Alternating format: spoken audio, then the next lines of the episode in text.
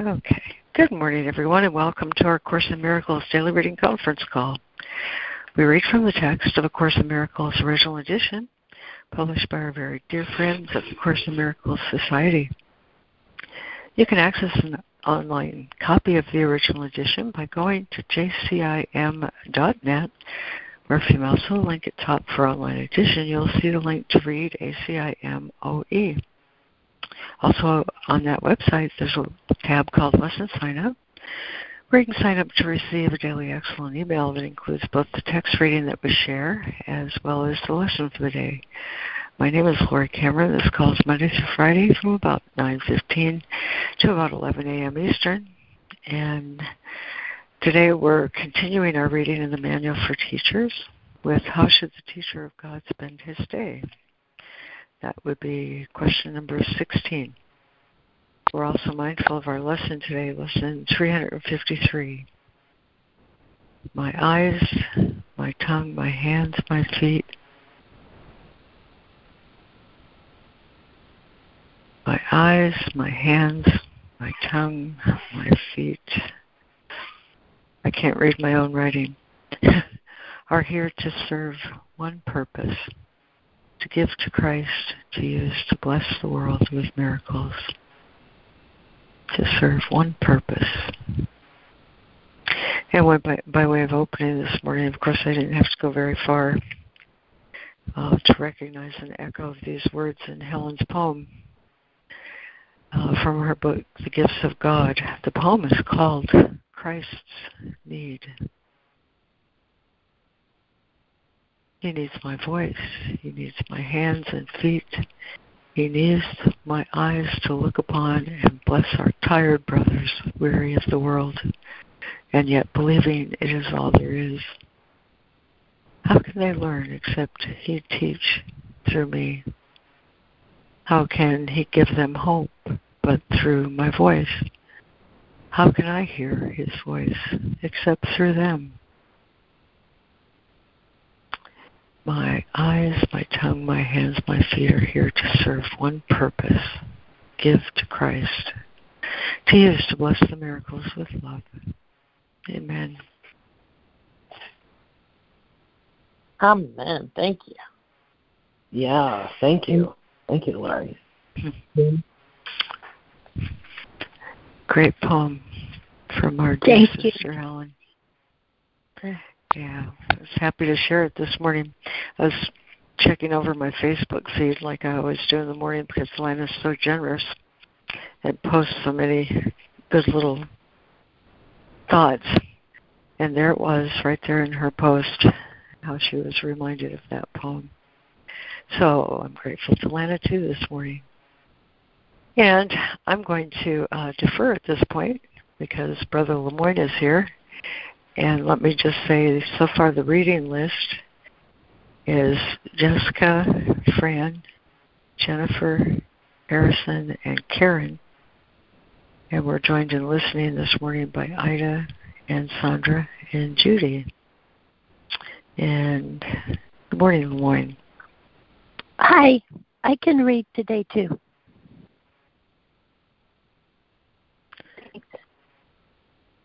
Great. Thanks, Robin Marie.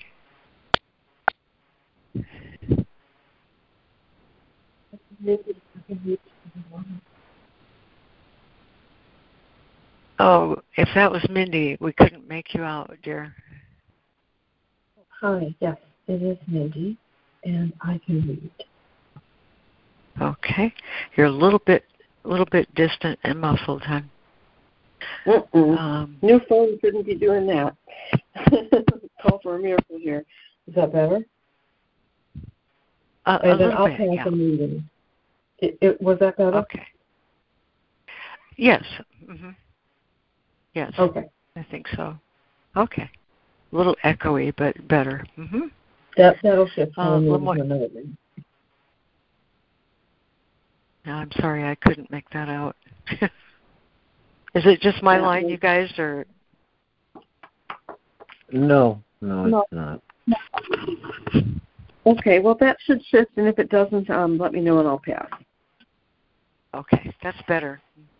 That's better. Yeah. Okay. Okay, uh, Lemoyne, I'm going to defer to you Okay. here at this point. Um, all right. Well, I uh, I caught most of that. Um, let's see. Could you give me the reading list again? Uh, yeah, I had Jessica, Fran, Jennifer, Harrison, Karen, Robin Marie, and Mindy. Okay. And Ida. Sandra, and Judy are listening. hmm Yeah, that sorted it for me.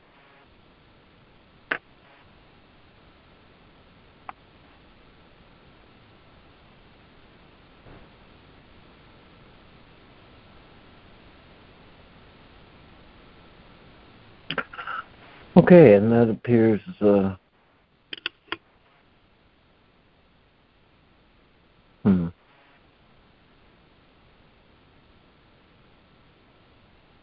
Here, see that.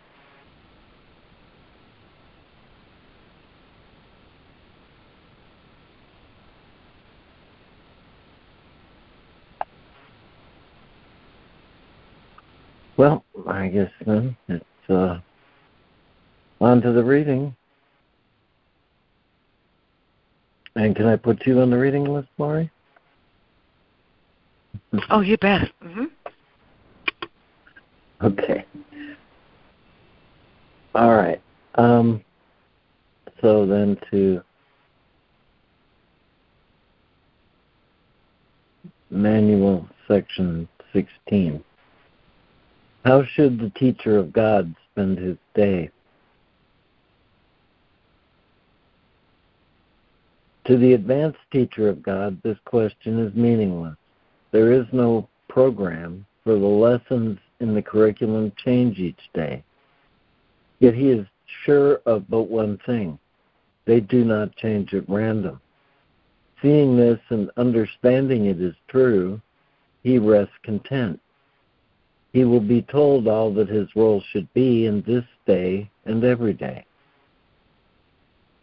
And those who share that role with him will find him so they can learn the lessons for the day together. Not one is absent whom he needs.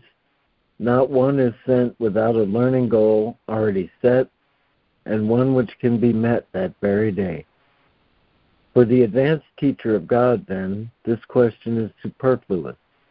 It has been asked and answered, and he keeps in constant contact with the answer. He is set, and he sees the road on which he walks stretch surely and smoothly before him. And Laurie.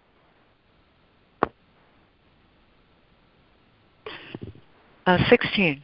How should the teacher of God spend his day? To the advanced teacher of God, this question is meaningless. There is no program for the lessons in the curriculum change each day. Yet he is sure of but one thing they do not change at random. Seeing this and understanding it is true, he rests content. He will be told all that his role should be this day and every day, and those who share that role with him will find him so they can learn the lessons for the day together. No one is absent whom he needs. Not one is sent without a learning goal already set, and one which can be met that very day.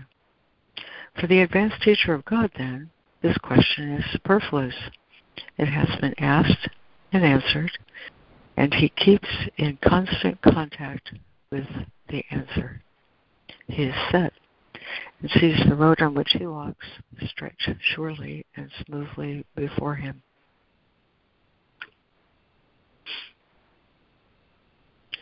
Two, but what about those who have not reached his certainty? They are not yet ready for such a lack of structuring on their own part. What must they do to learn to give the day to God? Well, there are some general rules which do apply, although each one must use them as best he can in his own way. Routines as such are dangerous because they easily become gods in their own right, threatening the very goals for which they were set up. Broadly speaking, then, it can be said that it is well to start the day right. It is always possible to begin again should the day begin with error, yet there are obvious advantages in terms of saving time if the need for this can be avoided.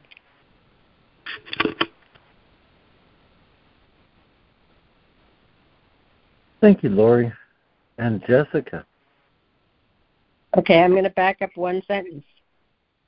He is set and sees the road on which he walks stretch surely and smoothly before him. That's the advanced teacher of God.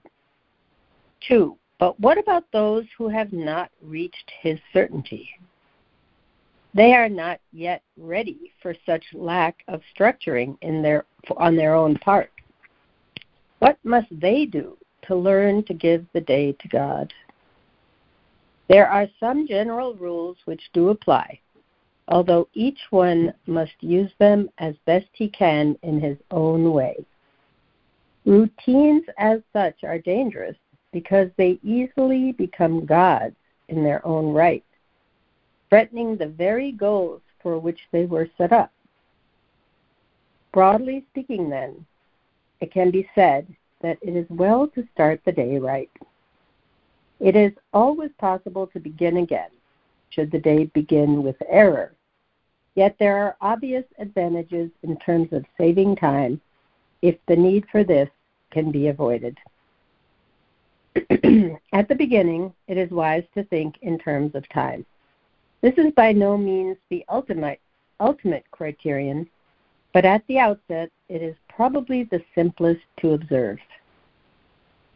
The saving of time is an essential early emphasis, which, although it remains important throughout the learning process, becomes less and less emphasized. At the outset, we can safely say that time devoted to starting the day right does indeed save time. How much time should be so spent? This must depend on the teacher of God himself. He cannot claim that title until he has gone through the workbook, since we are learning within the framework of our course. After completion of the more structured practice periods which the workbook contains, individual need becomes the chief consideration.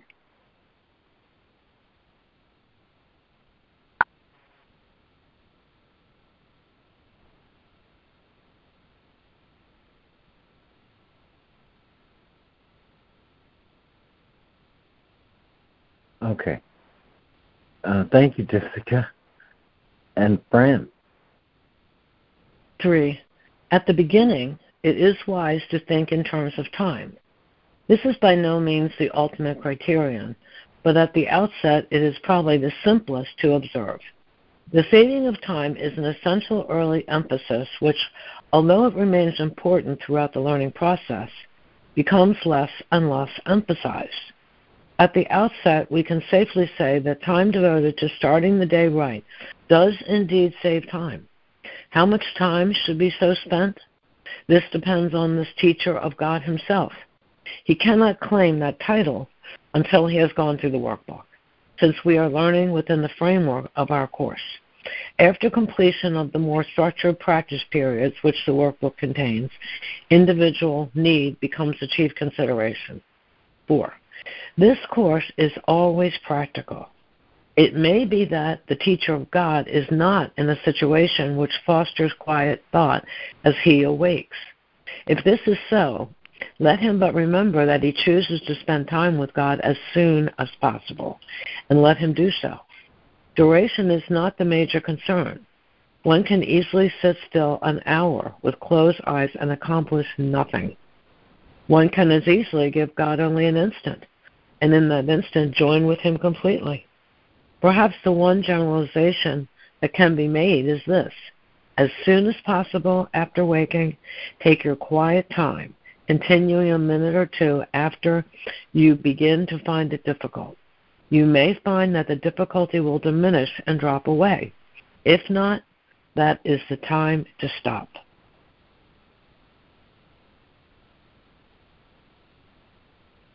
Thank you, Fran. And Jennifer.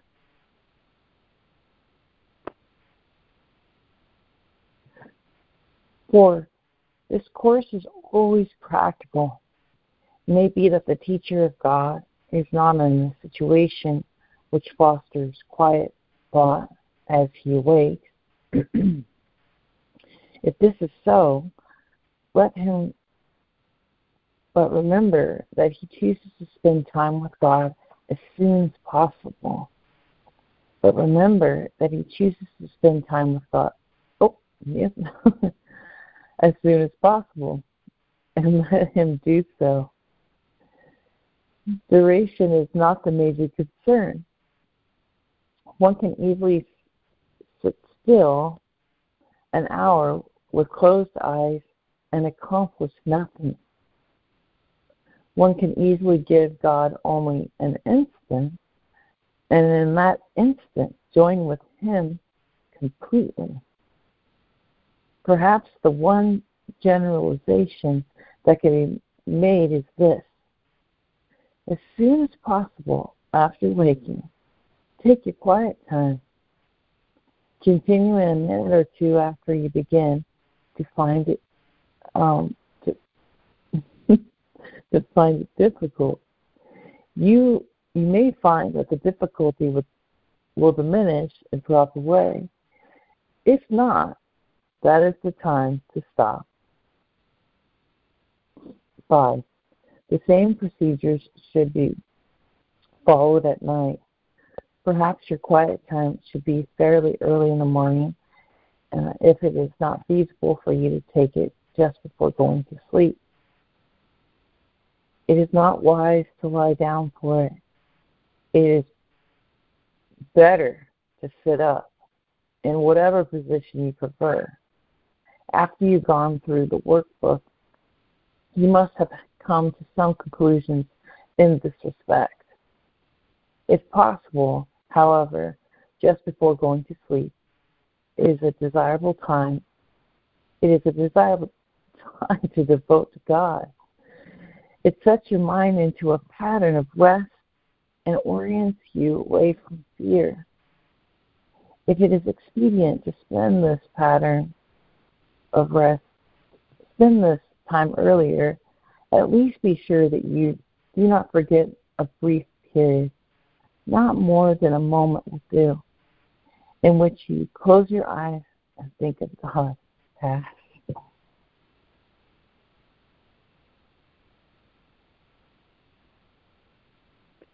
Thank you, Jennifer.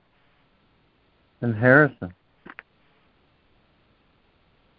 Five the same procedures should be followed at night.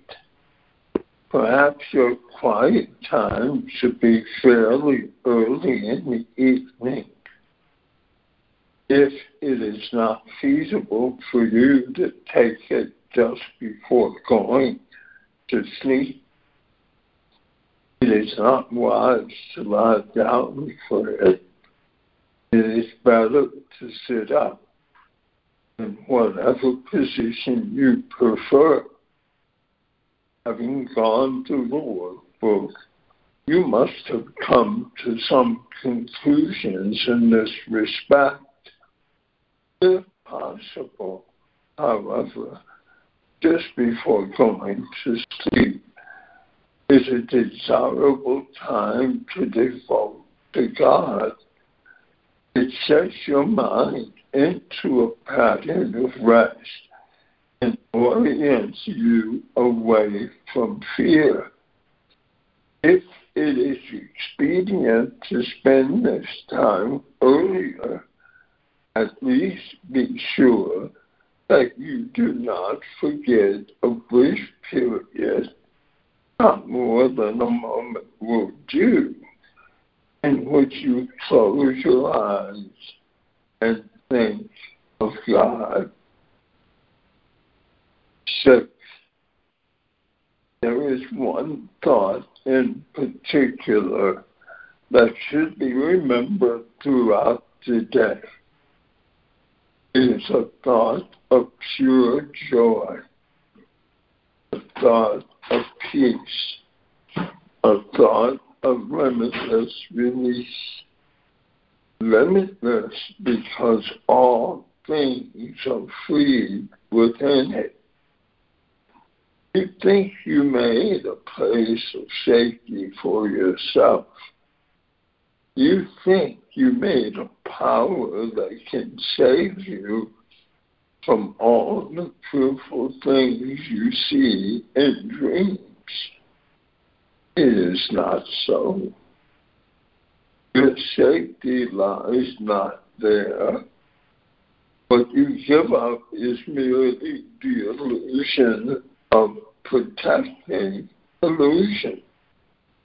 And it is this you fear, and only this. How foolish to be so afraid of nothing. Nothing at all. Your defenses will not work, but you are not in danger.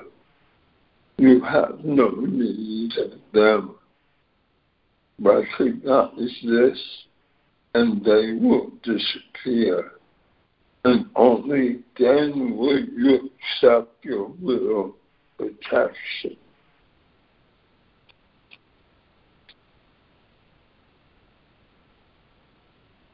Thank you, Harrison. And Karen. Six. There is one thought in particular that should be remembered throughout the day. It is a thought of pure joy, a thought of peace, a thought of limitless release. Limitless because all three things are freed within it. You think you made a place of safety for yourself. You think you made a power that can save you from all the fearful things you see in dreams. It is not so. Your safety lies not there. What you give up is merely the illusion of protecting illusions. And it is this you fear, and only this. How foolish to be afraid of nothing Nothing at all. Your defenses will not work, but you are not in danger. You have no need of them. Recognize this, and they will disappear. And only then will you accept your real protection. 7. How simply and how easily does the day slip by for the teacher of God who has accepted his protection. All that he did before in the name of safety no longer interests him, for he is safe and knows it to be so. He has a guide who will not fail. He need make no distinctions among the problems he perceives, for he to whom he will turn with all of them recognizes no order of difficulty in resolving them. He is as safe in the present as he was before illusions were accepted into his mind. And he will be when he has let them go. There is no difference in his state at different times and different places because they are all one to God. This is his safety, and he has no need for more than this.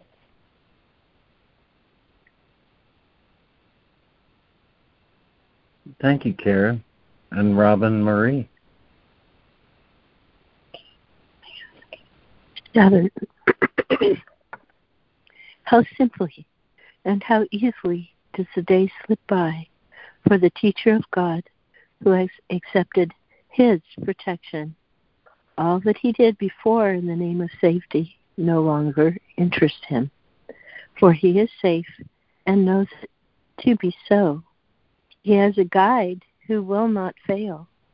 He need make no distinction among the problems he perceives. For he to whom he turns with all of them recognizes no order of difficulty in resolving them.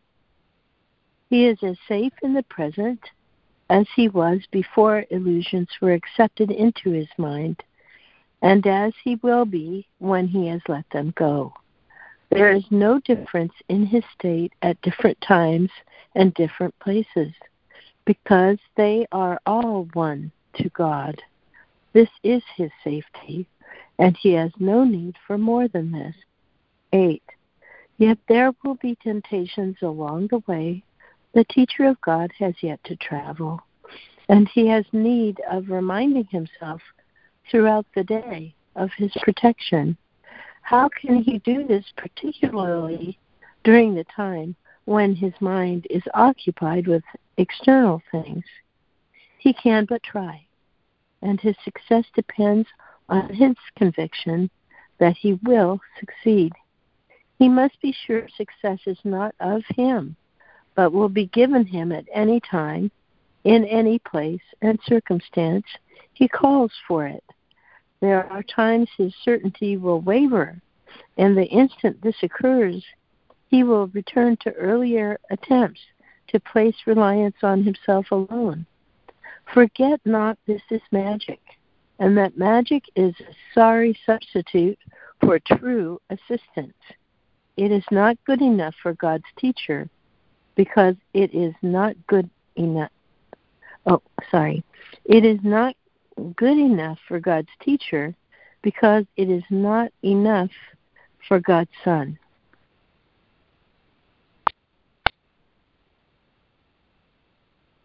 Thank you, Robin Marie. And Mindy.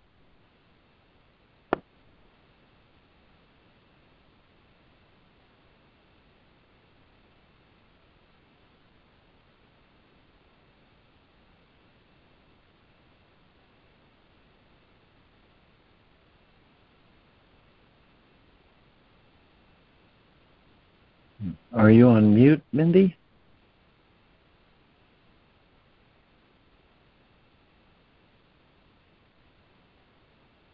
I'm sorry, I, th- I was on mute. I apologize. Okay.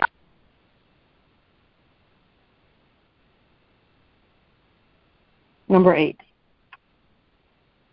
And before I do that statement, it says that God is our safety and our protection. Yet there will be temptations along the way. The teacher of God has yet to travel, and he has need of reminding himself throughout the day of his protection. How can he do this, particularly during the time when his mind is occupied with external things? He can but try, and his success depends on his conviction that he will succeed. He must be sure success is not of him, but will be given him at any time, in any place and circumstance he calls for it. There are times his certainty will waver, and the instant this occurs, he will return to earlier attempts to place reliance on himself alone. Forget not this is magic, and that magic is a sorry substitute for true assistance. It is not good enough for God's teacher because it is not enough for God's son. Nine. Excuse me. The avoidance of magic is the avoidance of temptation. For all temptation is nothing more than the attempt to substitute another will for God's. These attempts may indeed seem frightening, yet they are merely pathetic. they can have no effect, neither good nor bad, neither rewarding nor demanding sacrifice, healing nor destructive, quieting nor fearful. When all magic is recognized as merely nothing, the teacher of God has reached the most advanced state. All intermediate lessons will but lead to this and bring this goal nearer to recognition. For magics of any kind, in all its forms, simply does nothing. Its powerlessness is the reason it can be so easily escaped. What has no effects can hardly terrify.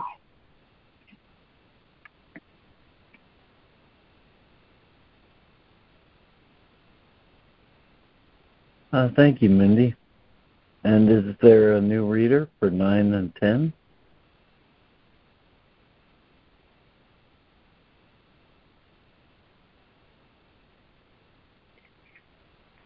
Hmm. I can do it, Lloyd. All right, please go ahead. The avoidance of magic is the avoidance of temptation. For all temptation is nothing more than the attempt to substitute another will for God's. These attempts may indeed seem frightening, yet they are merely pathetic. They can have no effects, neither good nor bad, neither rewarding nor demanding sacrifice, neither healing nor destructive, neither quieting nor fearful. When all magic is recognized as merely nothing, the teacher of God has reached the most advanced state. All intermediate lessons will but lead to this and bring this goal nearer to recognition. For magic of any kind, in all its forms, simply does nothing. Its powerlessness is the reason it can so easily, easily be escaped. What has no effects can hardly terrify. There is no substitute for the will of God. In simple statement, it is to this fact that the teacher of God devotes his day. Each substitute he may accept as real can can but deceive him. But he is safe from all deceptions if he so decides. Perhaps he needs to remember, quote, God is with me. I cannot be deceived, unquote. Perhaps he prefers other words, or only one, or none at all.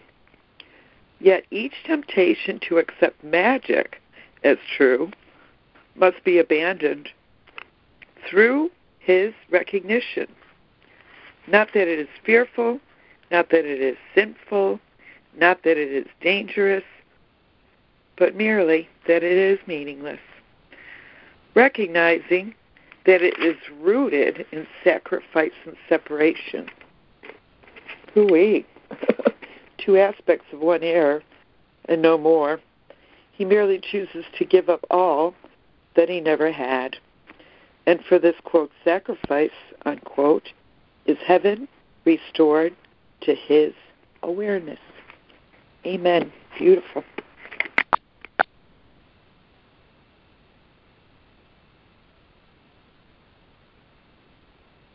Thank you, Judy. And is there a new reader for paragraphs 10 and 11?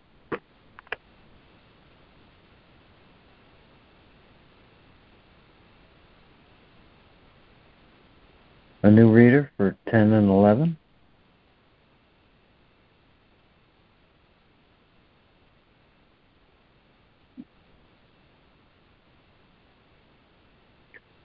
All right, uh, back to you then, Laurie. There is no substitute for the will of God. In simple statement, it is to this fact that the teacher of God devotes his day. Each substitute he may accept as real can but deceive him, but he is safe from all deception if he so decides. Perhaps he needs to remember, quote, God is with me, I cannot be delivered. Oh, Whoopsie daisy. Perhaps he needs to remember, quote, God is with me, I cannot be deceived. End quote. Perhaps he prefers other words, or only one, or none at all. Yet each temptation to accept magic as true must be abandoned through his recognition, not that it is fearful, not that it is sinful, not that it is dangerous, but merely that it is meaningless. Rooted in sacrifice and separation, two aspects of one error and no more, he merely chooses to give up all he never had and for this so called sacrifice is heaven restored to his awareness. 11. Is not this an exchange you would want? The world would gladly make it if it knew it could be made. It is God's teachers who must teach it that it can. And so it is their function to make sure that they have learned it. No risk is possible throughout the day except to put your trust in magic, for it is only this that leads to pain. Quote, there is no will but God's, end quote. His teachers know that this is so and have learned that everything but this is magic. All belief in magic is maintained by just one simple minded illusion that it works. All through his training, every day and every hour, and even every minute and second. Most God's teachers learn to recognize the forms of magic and perceive their meaninglessness. Fear is withdrawn from them, and so they go. And thus the gate of heaven is reopened, and its light can shine again on an untroubled mind.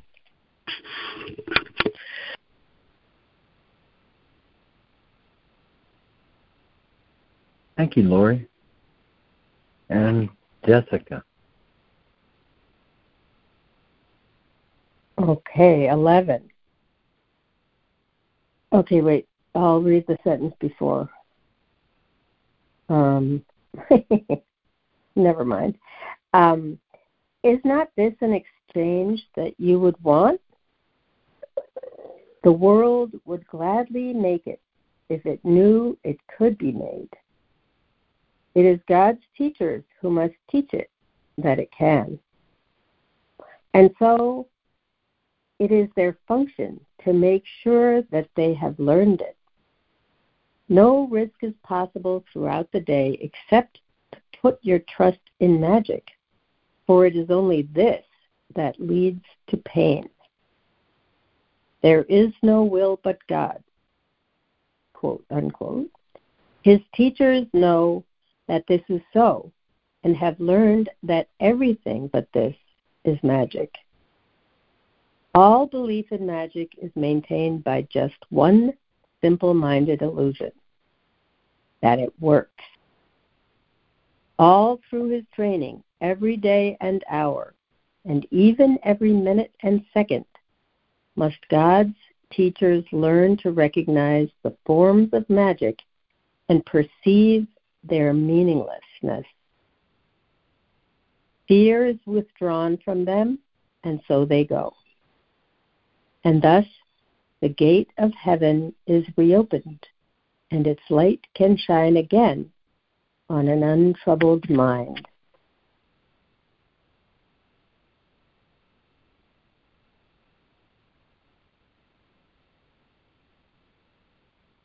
Well, thank you, Jessica.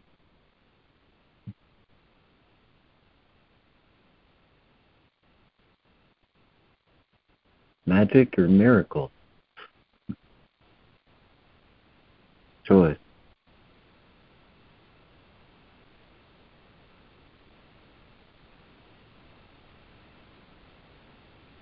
And I, I think we're right at the top of the hour, basically. So, uh, again, I thank you, Fran, for your daily dedication. And uh,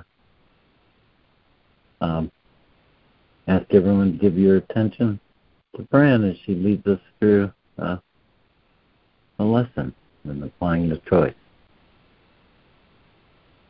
Over to you. Thank you. Hi, everybody. we are in the second part of the workbook, and the theme that we're on now is What Am I? In today's lesson, um, excuse me for a minute. Today's lesson is lesson 353 My eyes, my tongue, my hands, my feet today have but one purpose to be given Christ, to use to bless the world with miracles. So I shall read some from What Am I? and then we'll go over to the lesson and do our five minute meditation. What am I? Our use for words is almost over now. Yet in the final days of this one year we gave to God together, you and I, we found a single purpose that we shared, unless you joined with me. So what I am are you as well. The truth of what we are is not for words to speak of nor describe, yet we can realize our function here. And words can speak of this and teach it too, if we exemplify the words in us. We are the bringers of salvation. We accept our part as saviors of the world, which through our joint forgiveness is redeemed. And this our gift is therefore given us. we look on everyone as brothers and perceive all things as kindly and as good. We do not seek a function that is past the gates of heaven. Knowledge will return when we have done our part. we are concerned only with giving welcome to the truth. And we'll go over to our lesson.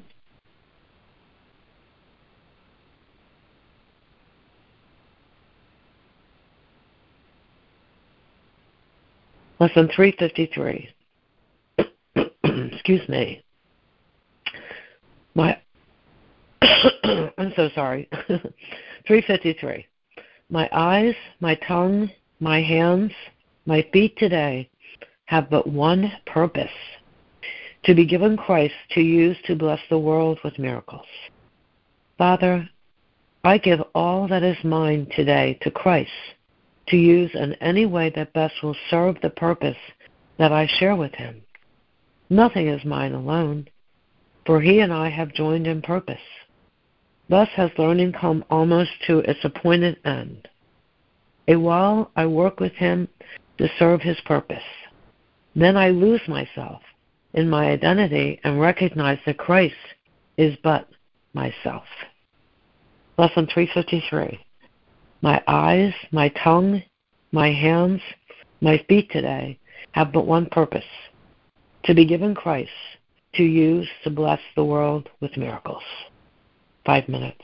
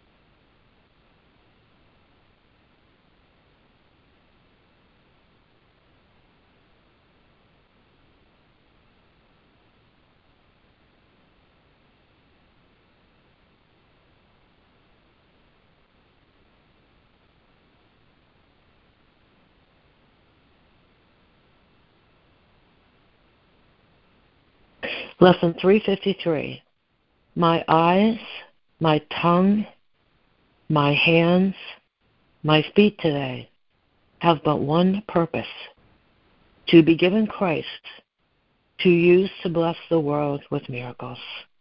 Amen.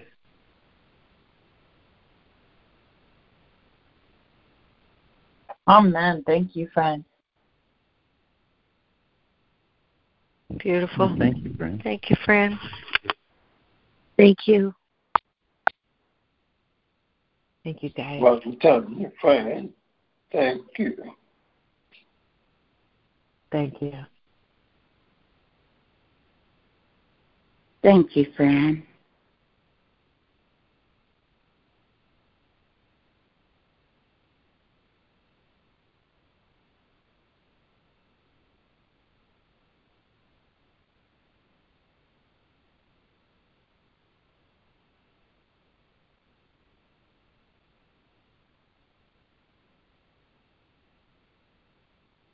I, love how he tells us in this lesson that learning has almost come to an appointed end. A while I work with him to serve his purpose, then I lose myself in my identity and recognize that Christ is but myself. I love that. I'm complete. Boy, me too, Fran. That really stood out this morning.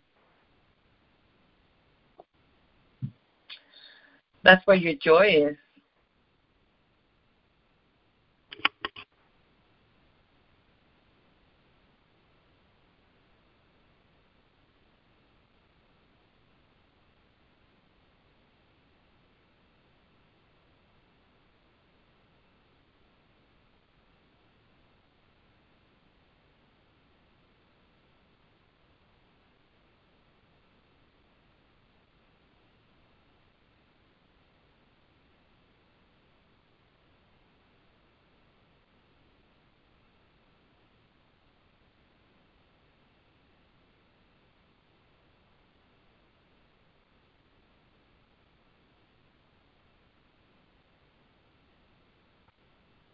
Good morning, it's Mindy.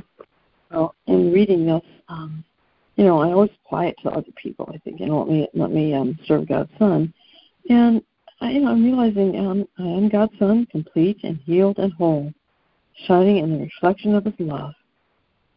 In me is His creation, sanctified and guaranteed eternal life. In me is love perfected, fear impossible, and joy established without opposite. I am the holy home of God Himself. I am the heaven where His love resides. I am His holy sinlessness itself, for in my purity abides His own. And, you know, here's something that rhymes, and charity begins at home. If I'm going to be loving to my brothers, um, I also need to be loving to myself. The the parts of me that feel alone. You know, we all have that. So I think I'll leave it with that thought. If I'm going to be loving to my brothers and bring miracles to them, I I must first also be loving to myself and allow miracles to come to me. And I can rejoice and be glad that it's only natural to give, for I have received. And if I need a miracle, I can summon up that that holy daughter of God herself in me and extend one. So it's really lovely. And this morning, it doesn't matter who I start with, myself or my brother, because as I'm healed, I'm not healed alone. So it's really lovely, and I just wanted to remind myself that I don't have to give anything I'm not able to give in the moment if it feels like a sacrifice. All I have to do is be the holy child of God and allow myself the miracle. And all will follow. So I'm willing. Thank you, Holy Spirit. Ah, happy learner, happy receiver. Amen.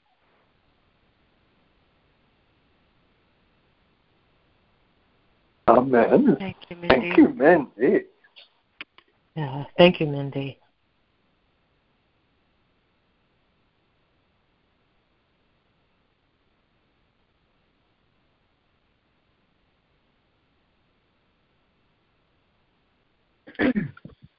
Good morning. This is Jennifer. I love um, I love this read, and I'm a beginner um, on this path. Um, well, this go around, um, and um, I'm in the workbook. And one thing I wanted to just say um, was about meditation to lay down and meditate.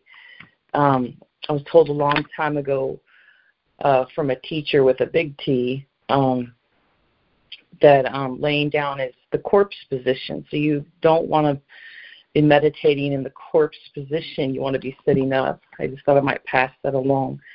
And I also just want to share um, my life a little bit. I'm um, I, I'm just so happy and grateful um, what I get to do. I'm a massage therapist, as you all know, and um, yesterday I had a client on the table, and I had forgotten that I had seen her before, maybe a year ago. Um, she's come trickling in for the holiday, and um, she had mentioned to me. She says she, she had said at one point, "You were, you're, um, it's like uh, sunshine is coming out from from you."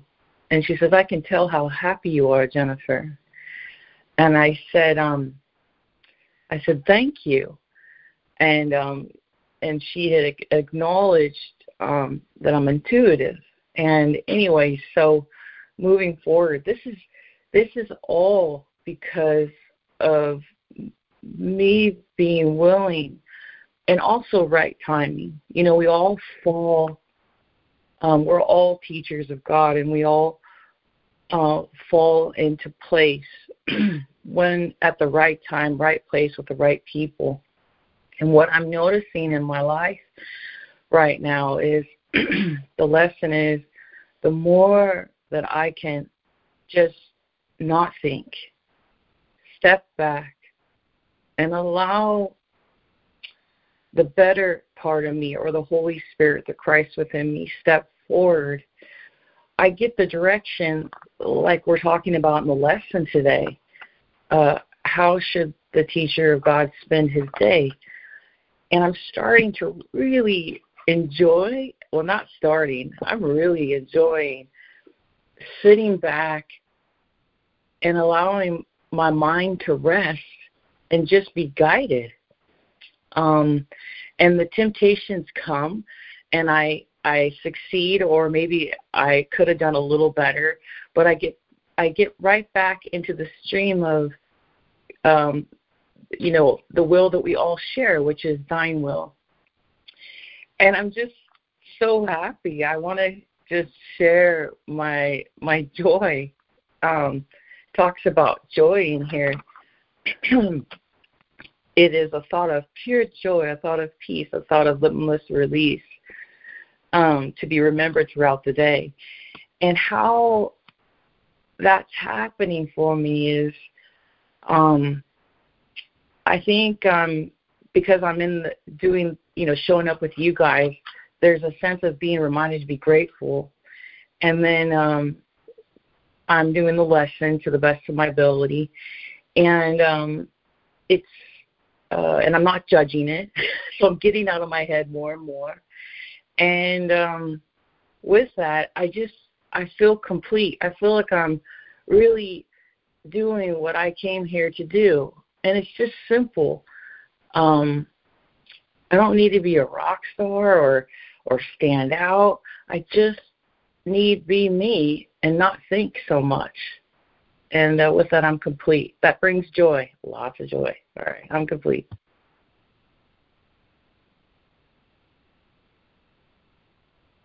Thank you, Jennifer.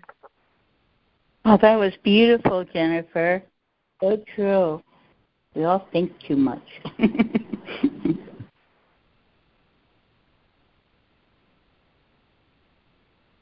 yeah, thanks, Jennifer.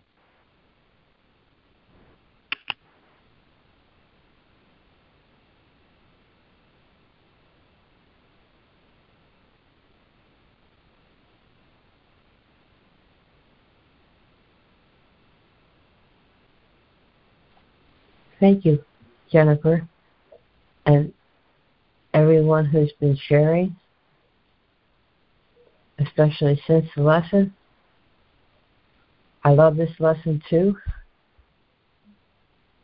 Love from Ida. I'm complete.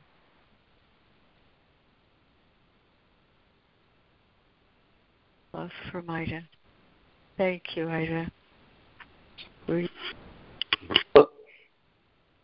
Love to Thank you, Ida. Ida.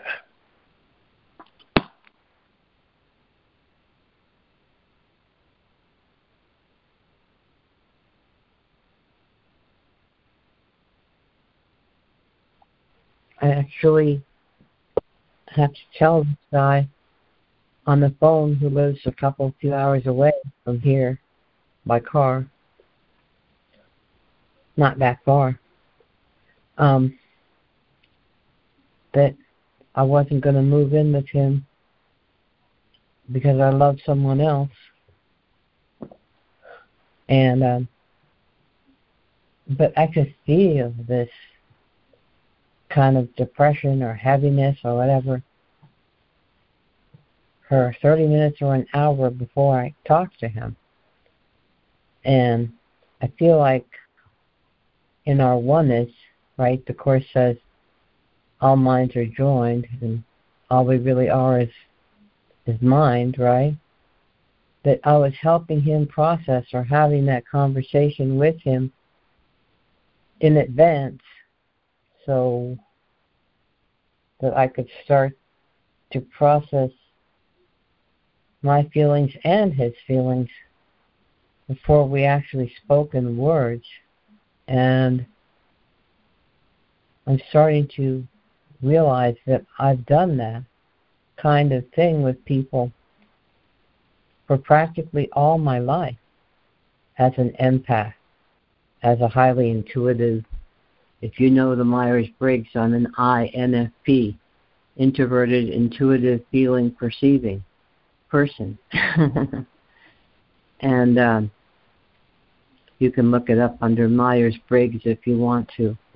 But um, yeah, I'm starting to realize I've done stuff like that almost all my life, and um, it's been part of my seva. You know, the Hindu word for service to burn off my karma. I know the Course doesn't mention karma, um, but I believe that that can be a valid belief. You know, so I just my my friends, my family, spiritual family, which in some ways is even more real to me in a sense than my than my birth family or my my my children mean a lot to me. I can't they have to go in a separate category. It's away from all that, but share what's in my heart. That was in my heart this morning. I've been through a lot the past six months. A lot of grief and loss. And I'm still dealing with it anyway, the meds help. They really do. I'm not going to stop taking my meds because one day when I didn't take all of them, I had a real hard time emotionally. And that was just one day. So, uh, yeah, I'm not going to stop taking them. But um, I know they don't do everything. Doing this course with you guys does a heck of a lot Mm. so talking with my friends and family on the phone, just participating in the life of this house where me and eight other people live, and giving of myself to the other people, to life, and even to the precious little dog who lives here with us. So I'm taken care of. I know. I'm in my right place and time with the right people in the right situation and the way the universe is set up, and Jesus does say this uh, in different words maybe, But the way the universe is set up, I could not be otherwise than have everything and everybody in the situation be exactly perfect for my um, soul's growth, if you will, at this time. And um, as difficult as some situations have been or might be for all of us, I know that's true for all of us. I believe that we're all in our right place and time, with the right situation, with the right people, uh, and and even the animals and the nature and the place where we live on the planet and all that stuff. So anyway, I'm going to get off my soapbox now, and thank you so much. I'm complete. Thank you, Ida. I love what you described about right place and right time. Thank you. Yes, thank you, Ida. That was lovely.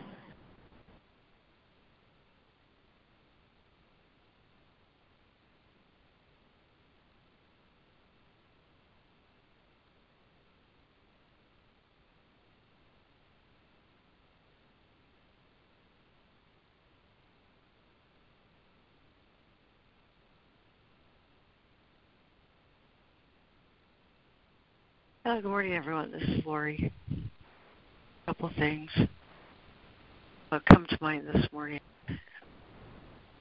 that I've been given to talk about. One is the end of this lesson. That last part that you emphasized, for Fran, lose myself in my identity. I spent some time with the lesson this morning, and I was really attracted really attracted to that last sentence. Thus, I lose myself in my identity and recognize that Christ is but myself.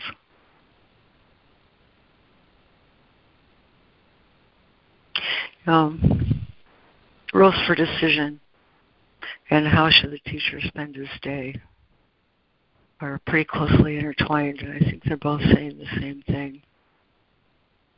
And so I went back and looked at rules for decision. In that second section, you know, of all those rules, in the last couple of paragraphs, he says decisions decisions cause results. Decisions cause results because they are not made in isolation. And then in the next paragraph, he says the teacher understands the basic law. There's a basic law that makes decisions powerful. It needs but two joined before there can be a decision. Decisions cause results because they're not in isolation. And decisions are powerful because it takes but two. And there he's saying you always choose. You're constantly choosing, Laurie. You're constantly choosing the guide that you want to uh, link yourself to for the day. Whether that guide is your ego, or that guide is Holy Spirit, or your right mind, your Christ mind. But you are always choosing, accept that fact. And that is why um, you have experiences. Decisions cause results because it takes two. That's that's where I can start to um, extract out what he's talking about when he talks about magic. magic um, doesn't just involve taking pills to solve problems. Magic is whenever I call upon my ego mind to help me make a decision on what to do. And he wants me to understand that that's not bad. That's not something that needs to be morally um, evaluated. Rather, it's just uh, something that is. And I can have one level of experience when I call upon my ego, mind, or magic, and I'll have an entirely different level of experience as well as state of mind if I call upon my my higher self. And then in the other, in, in the next chapter, 31, he goes on to say, "You always choose. You always, always, always choose between your weakness and the strength of Christ in you." Again, that's not morally morally uh, bad. It's not worthy of judgment. It's just how it is. And and and so, um, how should the teacher of God spend his day? Is exquisitely practical advice.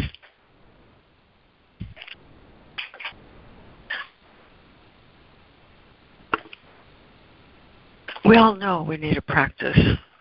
Um, we just know that. We know the kind of day we have um, when we have a practice, and we know the kind of day we have when we don't. And so, um, if I'm road testing, if I'm road testing who I want to make decisions with, uh, I'm going to have a much better uh, consequence or result when I choose my higher mind. But it's more than that. In in this section, um, there's um, he weaves in the idea of time, and I think that's really phenomenal. That's really worth worth a look. Save time. Save time. Of course, if I start out making my day with with my ego mind, um, I'm going to realize pretty quickly, hopefully, that this isn't the kind of day I want, and I can ask for a correction and start over. But I can save time. I can save time if I have a practice. Isn't that just what miracles do? They collapse time.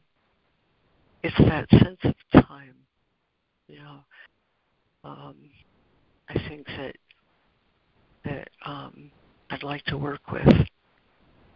Early on, um, early on, I learned that the illusion of sin is what um, causes me to experience time in the way the ego experiences time guilt for the past and fear of the future the idea of sin or separation or me alone or magic or however you want to say, uh, I decide, I'm the decider, and I decide with my ego, I'm going to feel that sense of separation. And that sense of separation um, causes all the alienation in the world, all of it, all the sense of not having meaning, not having purpose, not having um, peace, not having an outcome that's desirable, all of it is a consequence of that feeling of separation or magic thoughts. The idea that I'm alone and I alone am responsible. And as I decide, me, myself, and I, um, I'm going to have not a very good experience. What's on offer here is something entirely different. And that last sentence in the lesson, therefore I lose myself and my identity to the ego, that's all loss. That's death. That's that's um, that's attended by much fear and trepidation to the ego. But to lose myself and my identity, I sat and I, I asked for how do I express that this morning, and the word that came to me is being, just being. And then I remembered, then I remembered early on he taught us the soul knows that it both has and is everything. To the soul, having and being are the same. To lose myself in my identity is to gain everything, is to gain awareness of, of my soul, to remember my soul and its knowledge. To lose myself in my identity is not loss, but is all gain. And, and I think it's worth um, an inquiry. It's definitely worth an inquiry uh, to my mind to ask, Am I frightened of this? And um, and the Holy Spirit will rush into that space immediately and remind me of all the reasons I need have no fear of remembering myself. Um, he says every day and every minute, every hour, and even every second of the day you're deciding, you're choosing with whom do you want to spend this day. Where is it in this reading? He says, in that first paragraph, the teacher of God knows that he's in constant communication with the capital answer. Um, to lose to lose myself and my identity, I think is um, to enter the dialogue. Is simply to enter the dialogue with Christ mind, to be in constant communication with that mind in such to such a degree that I that I perceive that mind everywhere, that I hear that mind, that that um, my thoughts are the thoughts I share with God. Um, this disillusion is is um, nothing more than resigning as my own teacher. it's no more complicated than that to me. Um, and every time I resign as my own teacher, uh, the answer comes back in immediately, always, just immediately when I give it that open space. And so, um, to be awake to me is to be in dialogue with the Holy Spirit. To be asleep is to um, entertain ideas that I'm alone and can solve my own problems. The degree to which I have a different experience is the same degree to which I want to pay close attention to my thoughts and recognize that everything in my experience is born of my thoughts. And my experience, as I would like it to be, of my true identity is reflective of the thoughts I share with God.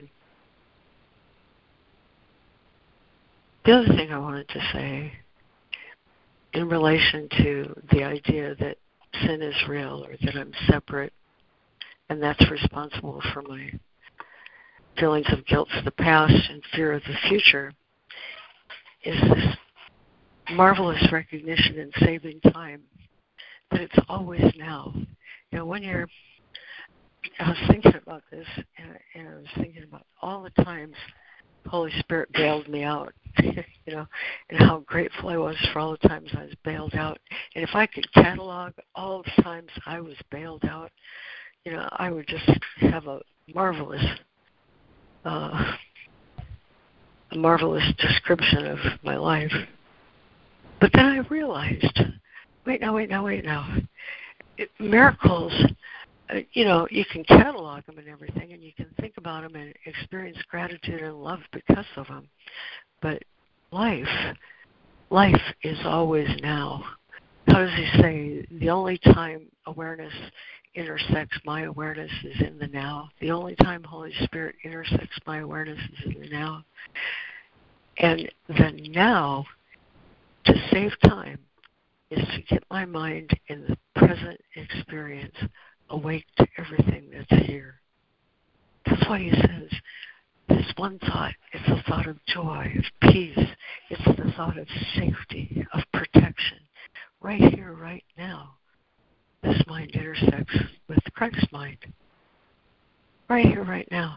And when I realize it's always now, it's always now, um, I'm experiencing eternity the way He means it without that artificial definition of a stop or a start over or a lay the body down and now something different happens. I'm always experiencing now. And that's why he says heaven is a state of mind. It's just simply the state of perfect unity, of protection, joy, of peace. And in all those years that I prayed for restoring to me the joy of my salvation, it was because I put an artificial stop with my ego mind, an artificial definition of an end and a beginning. And that's something I can release in the now. I don't need that when I have that thought of sure and perfect protection. A thought of joy, a thought of peace, a thought of just simply being in the awareness of unity. One year, I was uh, I happened to be just really in the spirit. I remember talking about confusion between in and out and form and content and journey and destination. To be, I'm sorry, that dog is barking in the background. The door. To be, um, to experience loss of myself into my true identity is to and I just realized today he talks about it in A Course of Love. He talks about it as experiencing both the in and out at the same time, both the form and content at the same time, both the journey and the destination at the same time. That intersection of humanity with divine that um, doesn't have any sense of condemnation of either experience. No sense of condemnation of the inner or outer experience. No sense of condemnation of form or content. No sense of condemnation of journey and destination. That's how uh, right mindedness intersects my experience, always in the now. Now, whether or not that's always my experience, I can tell you right now it's not. Um, but I think the purpose of life is, like he says in this work, persons you need will be there. Um, you know, um, life is going to intersect with me constantly. And every time it does, I have a choice how I want to experience it. And in that choice, I don't make the choice for myself alone. I make it for whoever is sharing that experience with me. And that's how holiness intersects me um, right here where I'm at and right here. And um, and that's a different kind of experience, one I want to uh, dedicate myself to. And um, and it turns out once, like yesterday's um, poem, once committed to that path, it unfolds itself pretty perfectly if I pay attention to where my thoughts are and who I'm making decisions with. And I think I'm complete. Thanks. Oh, thank you. Thank you. Thank you yeah, so thank much, you so Laurie. That was just so perfect.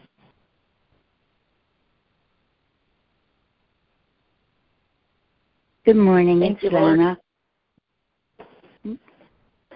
Um, I just so agree that um, I know for me, um, in my experience of life, excuse me, I'm sorry, uh, maintaining this present state of awareness has been so key. I mean, it's um, when my focus, attention, awareness, whatever you want to call it, is present, right here, right now, and um, and I, you know, I do a little routine. You know, uh, when I bring my focus and attention to this present moment, I'll notice the sounds that are there. I'll notice like the pressure points of my body on the chair. I'll I'll do things that um, just validate my mind that I'm here and I'm now. And a funny thing happens is that um, all of a sudden I become an observer of my mind rather than a participator. You know, I can look at my mind and see where it's been or what direction it's headed, and I can make course adjustments. Um, and um, you know focus it on on God. And also, when I'm maintaining a present state of awareness, I'm free of the influence of the past. Um, because I find that um, being present with God is being present with myself and uh, I automatically fall into that comforting, almost blanket-like embrace of God. It's, it is like a safety and protection because um, what is not ego is God. Everything is love. And so um, when I stand back and and because it's um, you know just for example, an example, you know, I have a doctor's appointment tomorrow morning, and my mind, if I allow it to, when I'm focused on tomorrow instead of being present, you know, it can be my mind can be flooded with past experiences of what could go wrong leaving this house to go on a doctor's appointment. and I can assure you, in all the decades I've been alive, there's been a lot of interesting experiences. But um, when I trust God enough to just allow, you know, I have this wonderful doctor. Um, you know, uh, he's my primary physician, and he kind of coordinates all my other doctors. And one of the things he says often is, let's not get ahead of ourselves. And I just find that such a a wise thing and perspective on life in general. Let's not get ahead of ourselves because um, I can, you know, for the person, my lovely angel Elaine, who drives me to my doctor's appointment, she made a comment the other day because it's at a new address. He has a new office, and it's on Maple Avenue in Keene. And but I, they don't give any number, so I knew this was a concern for her having this number. Um, so I found it for her um, only because I'm interested in her being at peace, and I knew having that number would give her a sense of comfort and peace. You know, I didn't need it you know, but um, she did. So um, it's it's like the lesson. You know, it's one of those ways we can use our humanity, our bodies, our um, intellect uh, to sh- use it for the purposes of truth and Holy Spirit and love and peace between our brothers. And um, and I remember too when my daughter, um, you know, several years ago when she was in the throes of heroin addiction, seems we were in court a lot. And I learned to uh, be present there too. I used to take that little 20 minute book, which is a review of the first 50 lessons. And I just, when I went into court with her, um, of course she wasn't sitting, she was sitting with her attorney up front, but I, I just held a present awareness of peace. And my whole focus was reading the truth out of this 20 minute book. And I had no investment of the outcome because I was trusting God that the highest good would come for all concerned, not just for my daughter, but for the community, for the judge, for everyone involved. And in most cases, I could see that clearly, that it would benefit whatever came about. So uh, I think it's through the practicing, and trust, of course, is the foundation. Um, for me, it was learning to trust, and the only way I can learn to trust is by trusting. And at the beginning my, my, of my journey, I started out with little things. I would trust God, you know, that maybe an appointment, like a doctor's appointment tomorrow, would go smoothly, and I turned the whole issue over to Him. And all that did was uh, make the experience a very peaceful one. Uh, and and knowing that whatever showed up, it was some in some way, even if it was out of my awareness, in some way, it was a teaching opportunity. It was a learning experience. So I didn't have to hold it as the world did something to me or I did something wrong. It was just okay this is how it's playing out. Let's just continue to, to trust God. And the more I did that, the more my trust was validated.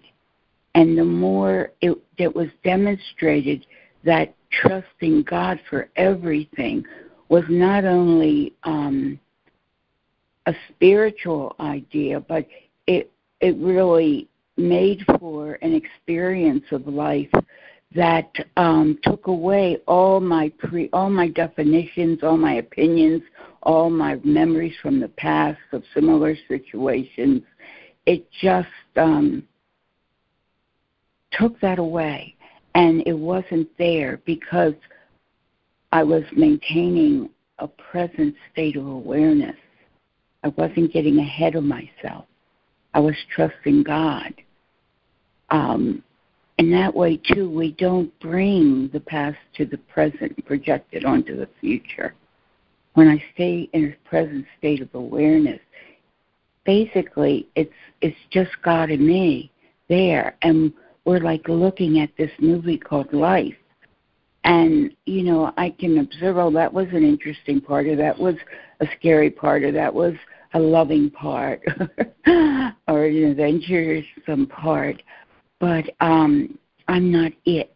I'm not it. You know, it's it's like I can say I am sad and identify myself as sadness, or I can hold it as oh, there's sadness flowing within me, and I can stand out of the way and I'll let that process and not um, let that process just flow and happen and not obstruct it or and keep it fixed in my awareness but just let that energy pass through me and out of my awareness.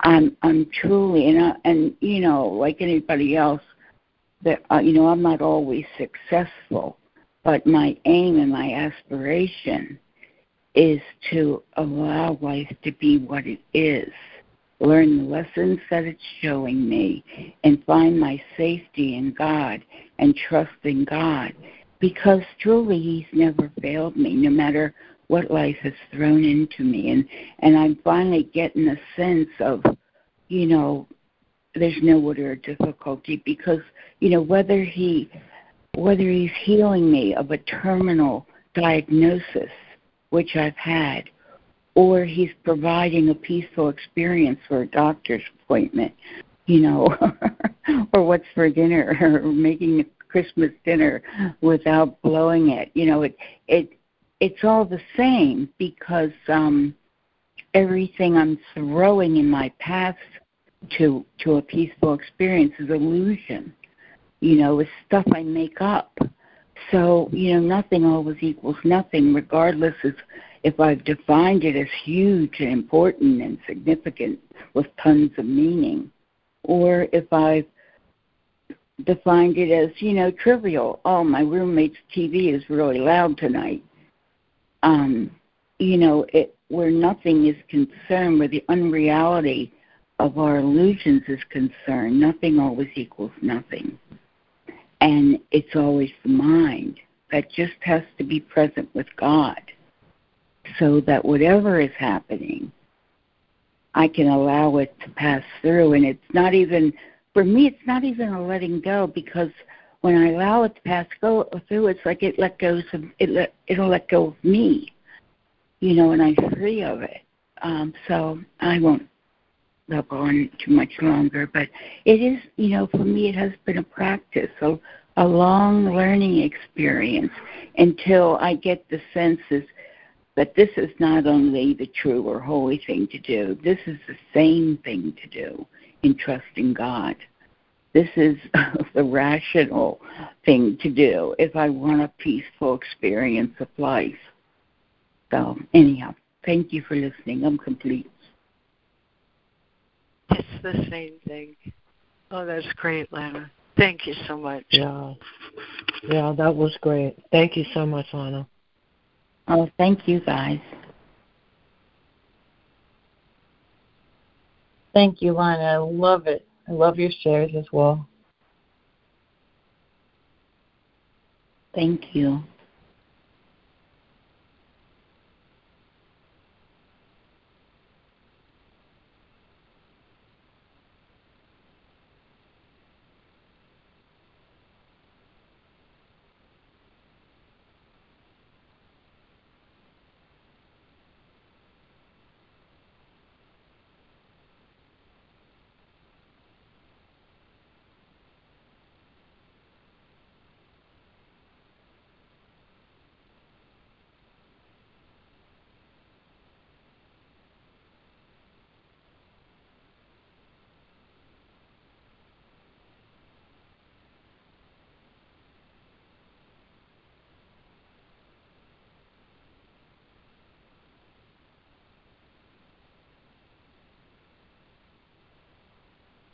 Good morning. This is Jennifer. I, I something just came to me and I wanted to share it.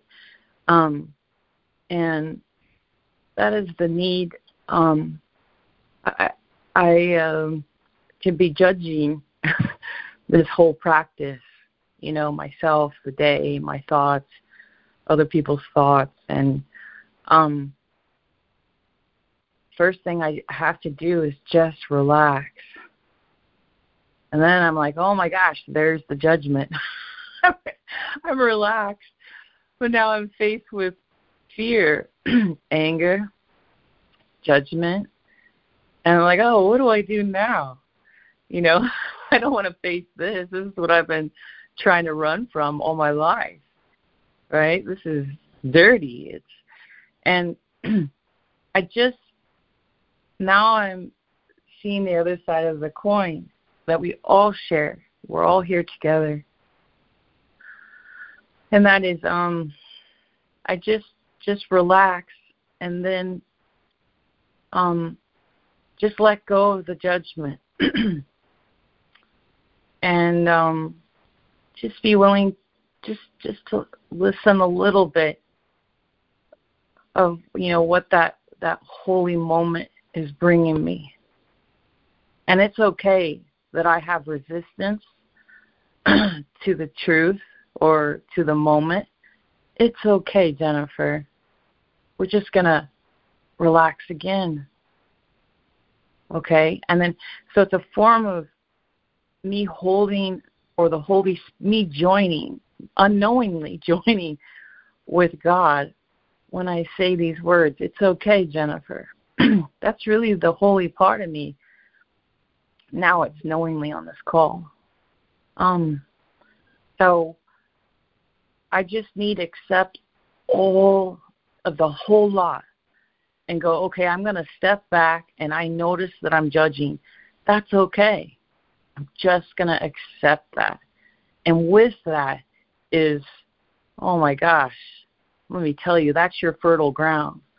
Just like revel in the fact that you're you're on the you're on the platform and you're you're on the field and um you're doing it. So I love you all in all the places, and we're, I'm connected to you as you are to me. Amen. I'm complete.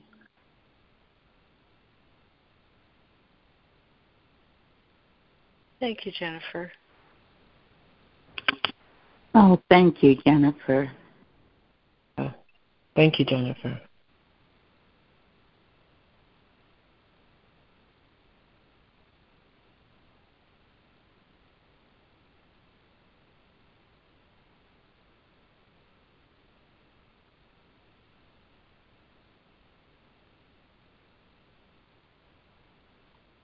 Thank you, Jennifer, and everyone who's been sharing.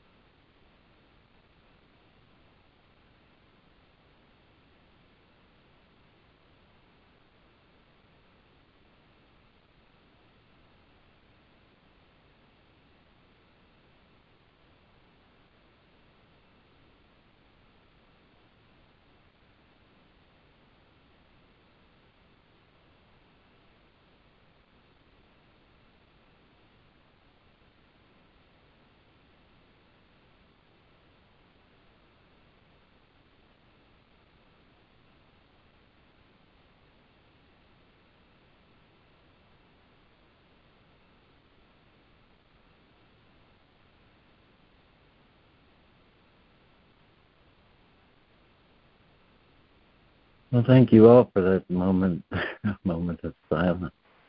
And uh, yeah, thank you, Lana and Jennifer, everyone who shared really. But I want to emphasize the just the the simplicity and the practicality of what you or in particular it's coming to mind what you talked about lana you know. It's like well just start with something you know. Let it be episodal. There's a point recently in the somewhere i believe is in the manual where he talks about that you know trying it and finding it works and letting it extend to all situations.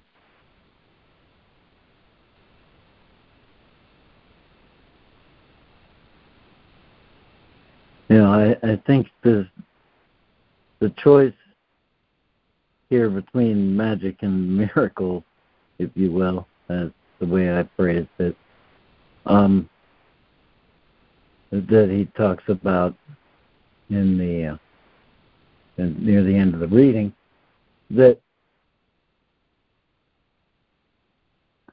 you know this is the same as the choice between fear and love. Um, yeah, I'm not sure quite how it started or why it has such. I mean, I can see the the self-replicating synergy involved, but you know why it, it has such purchase that we should start with uncertainty or fear and then seek safety. I I think it's you know it is wrapped up in the identification of ourselves as as singular and separate. This thing that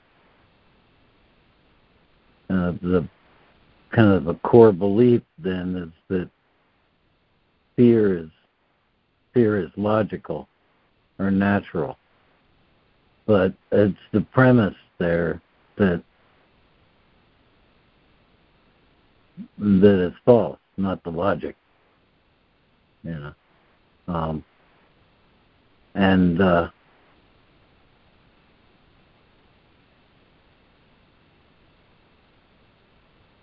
you know, this is it, it says this is what teacher God does, but I believe this is you know what the Holy Spirit does is uh, uh, just ask the right to question all the assumptions that we make, and especially the core ones that regenerate the whole experience of separation, because it, it's this thing of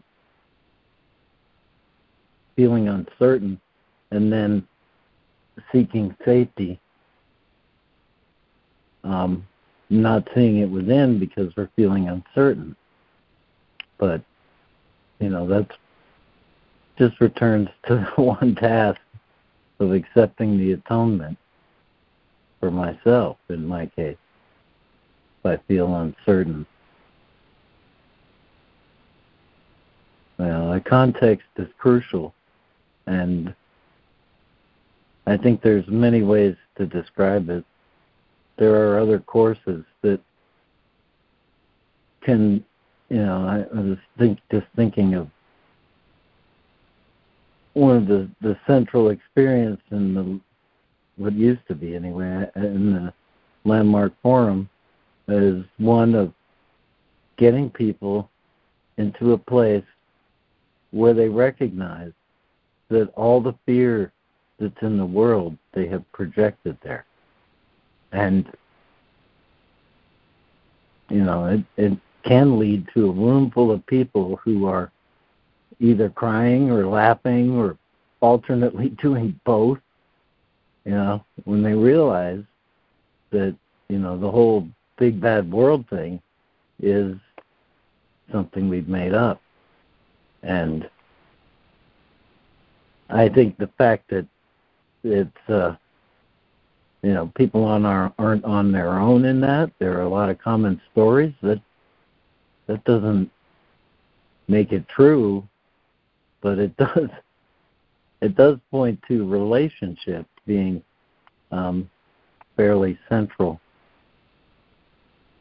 to the to our existence you know the idea of joining is there it's just joining in what is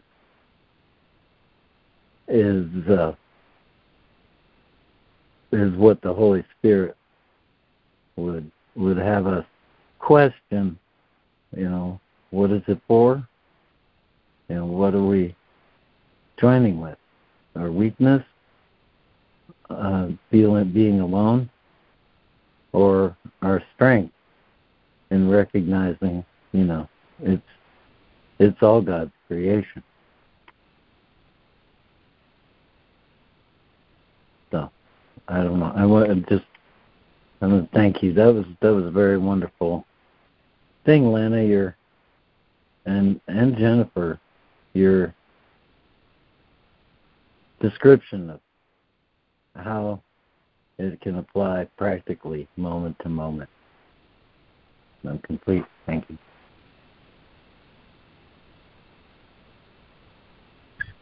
Moment Thank to you, moment. Lemoyne. Thank you, Lemoyne. Thank you so much. Thank you.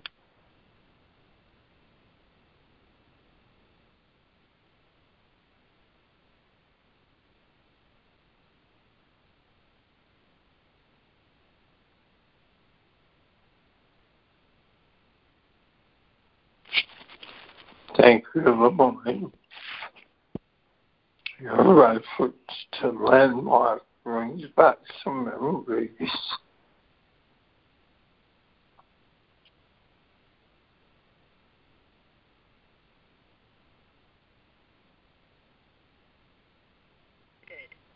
Yeah, when I took it, it was known as est training, and I think um, after um, Werner Erhard sold it, it became Landmark. But it's the same basic teaching. It was really my introduction to, um, you know, spiritual, my spiritual path. and I mean, I, I remember being. I mean, I didn't know anything. I mean, I didn't. For the first part of it, I, I didn't even understand what in the hell they were talking about. you know but it it led me um on this path it pointed me to it and uh through the writings of other people as well joel goldsmith alan watts and um and then eventually the hugh prather and um jerry jampolsky and then to the course itself it was like God was just throwing out breadcrumbs for me to follow, and I just picked them up and, di- and you know digested them one at a time. And it was um,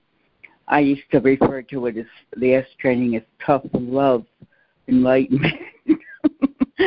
um, because it just felt I mean it was like a, a shock it was like a shock to my whole uh psyche you know it was so unlike everything I've been conditioned to believe and know is real. And uh, but that, I think that's good. You know, I think I think my my mind needed a, that shock, and um, and I remember some of my family members thought it was like a cult and mind mind washing and all this, and I said, well, you know, I think my mind needed a good washing. it needed a, a purification, or at least it needed to be um, pointed in the right direction. So anyway, I'm complete. Thanks for sharing that, Lemoyne.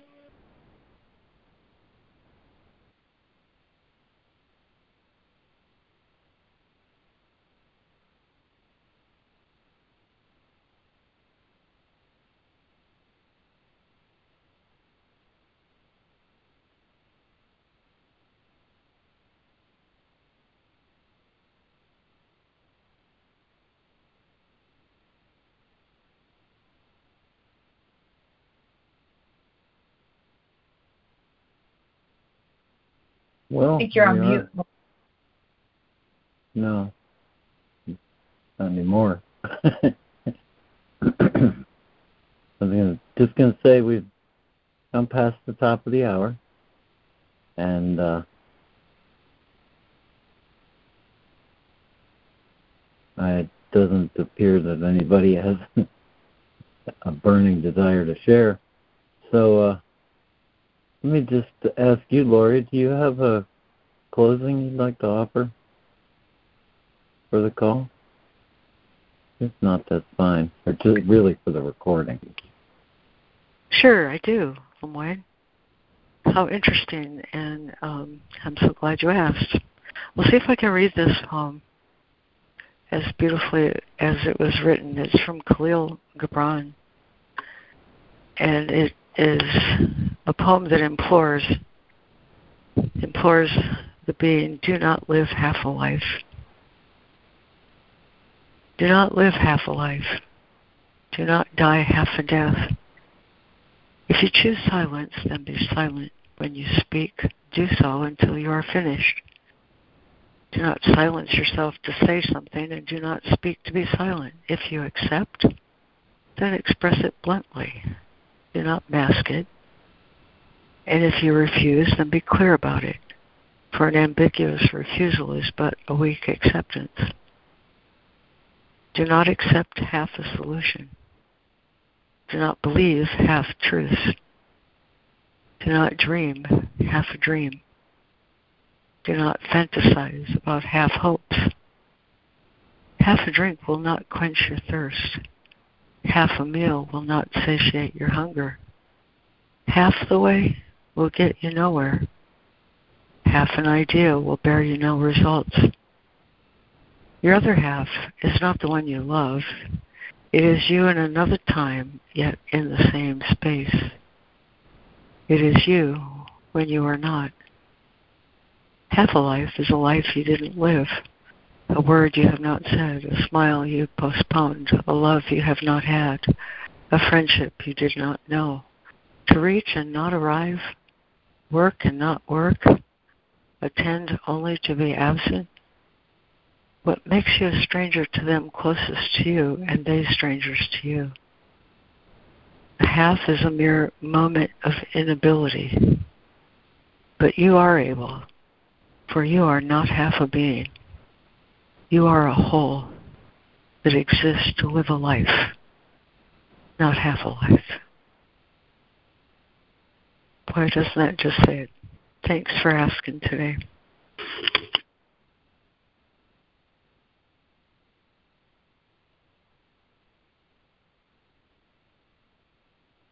Thank you, Laura. That was so exacting. Thank you. Yes, thank you, Laurie, so much.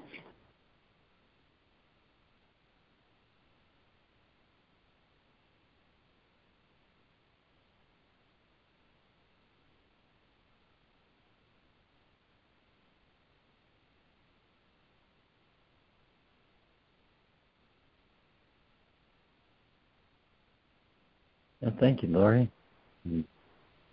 While we were here, and uh, we're to end the recording, but we want to end the call. So. on we go.